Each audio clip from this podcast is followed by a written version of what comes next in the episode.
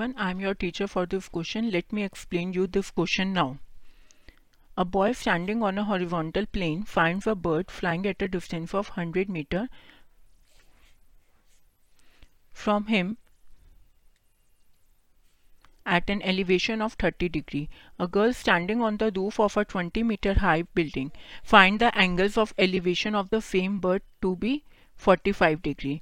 The boy and the girl are on opposite sides of the bird. Find the distance of the bird from the girl.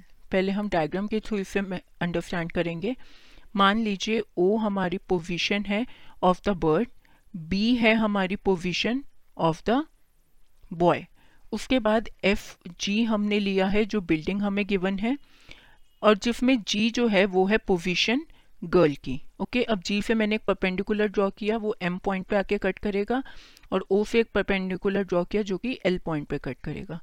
अब यहाँ पे angle of elevation मेरे को given है thirty degree और यहाँ का एंगल ऑफ़ एलिवेशन मेरे को गिवन है फोर्टी फाइव डिग्री मेरे को फाइंड क्या करना है? डिस्टेंस फाइंड करना है बर्ड का गर्ल से। ठीक है? कि बर्ड का गर्ल से कितना डिफरेंस है? मीन्स ओ जी ये मेरे को फाइंड आउट करना है। उसके लिए क्या करेंगे? सबसे पहले हम लेंगे triangle O L B triangle O L B में O L upon B O किसके इक्वल होगा? साइन थर्टी डिग्री के।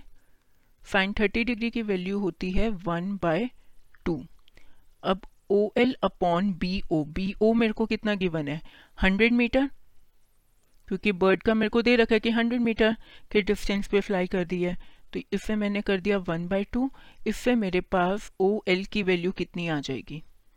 फिफ्टी मीटर ठीक है? अब मेरे पास ओ एल आ गया फिफ्टी मीटर अब अगर मैं ओ एम फाइंड आउट करना चाहती हूँ तो ओ एम किसके इक्वल होगा? O L minus M L right अब एम एल मेरा किसके इक्वल होगा? एफ़ जी के right right?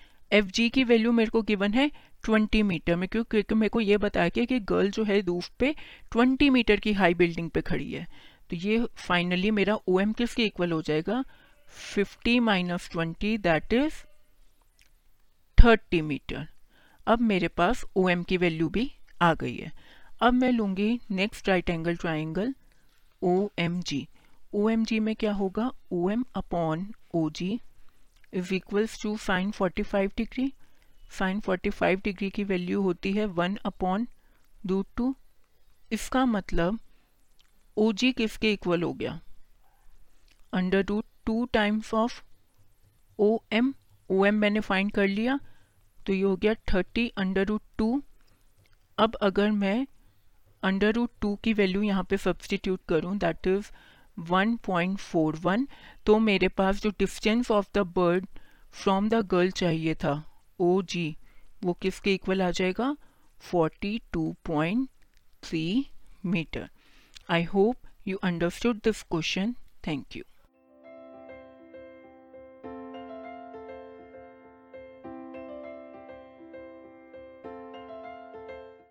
this podcast is brought you by Hubhopper Shiksha Abhiyan अगर आपको ये पॉडकास्ट पसंद आया तो प्लीज़ लाइक शेयर और सब्सक्राइब करें और वीडियो क्लासेस के लिए शिक्षा अभियान के यूट्यूब चैनल पर जाएँ।